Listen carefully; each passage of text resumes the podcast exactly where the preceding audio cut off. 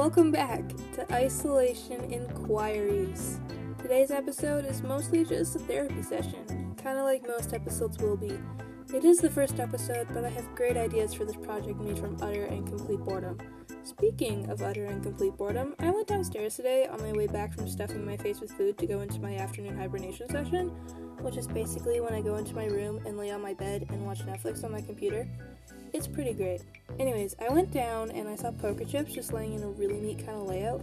They were placed with such care and love that I kind of love them like I would a child. So I'm like, okay then, why are these very random, very organized poker chips here?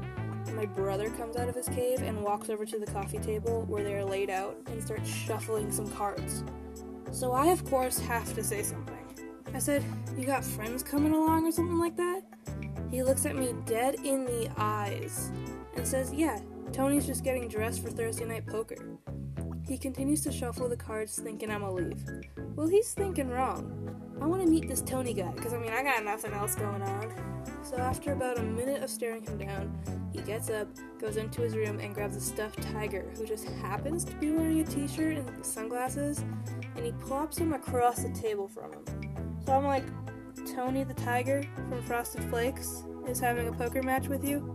Then he says, Yeah, you're not invited though, and proceeds to deal out the cards to the stuffed animals and himself. I have never seen something like that. So then a couple hours later, I'm chilling in my room, still uninvited from poker night, just talking to my cat about life.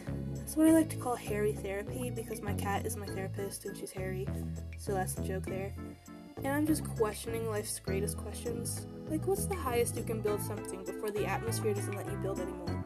What happened if every single human jumped at the same time? Why is it called potato and not potato? And what is the difference? Seriously questioning my life here. And I swear to God, I swear my unborn child's grave, she says, same. As if she's heard me talking to my friends about things and being like, I'm garbage. Same. I cry myself to sleep. Same. I hate humans. Same. So now she just understands what that means, and it's like she's trying to tell me. Like, we've known each other for eight years, dude, and now you can talk? I'm pretty mad at her, even though it's not her fault. I just wish she could have talked to me sooner, like in first grade when I threw her across the room for the first time, and I felt so bad about it and cried about it for days and pet her all the time and said sorry so much. And I'm Canadian, so imagine how many times I said sorry. So, I mean, she could have let me sleep instead of crying. Like, that's a new low, okay? I know you want attention, but dude, we were pals and you crossed me like that? You done me dirty? Like, do you even have morals? So, now I'm just staring off into space in disgust when I decide, you know what, she can talk somehow, so maybe I can do something I never knew I could. Also, she has not said a word in the past 10 minutes of me staring. So I'm like, alright, let's see if this is a thing. So I stare at my guitar case, which is sitting up against the wall across my room, and I go, fall, fall, fall. And it's not doing anything. So I'm like, alright, here we go.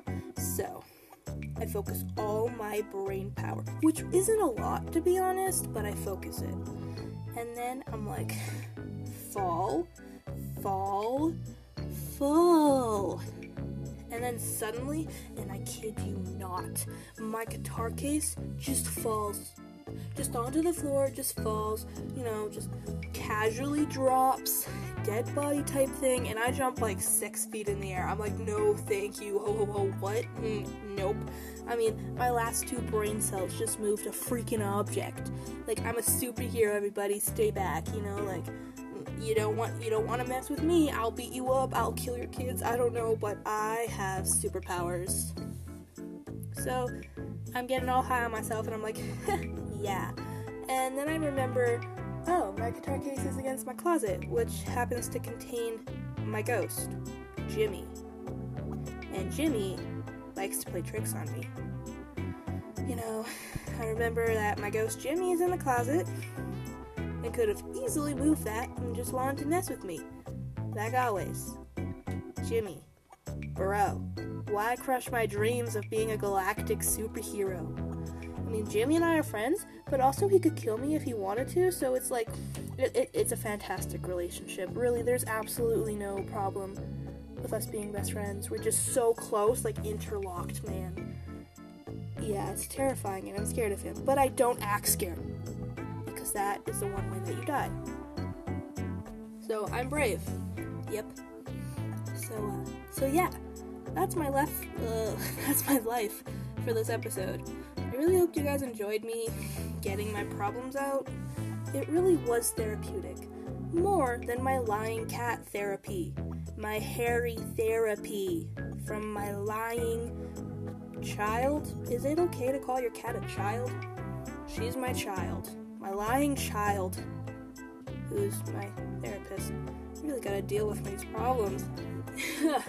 well, I'm gonna deal with that, and I'll see you guys next week with a new episode of more problems because let's be honest, I never deal with them. Anyways, I'll see you next week on Isolation Inquiries.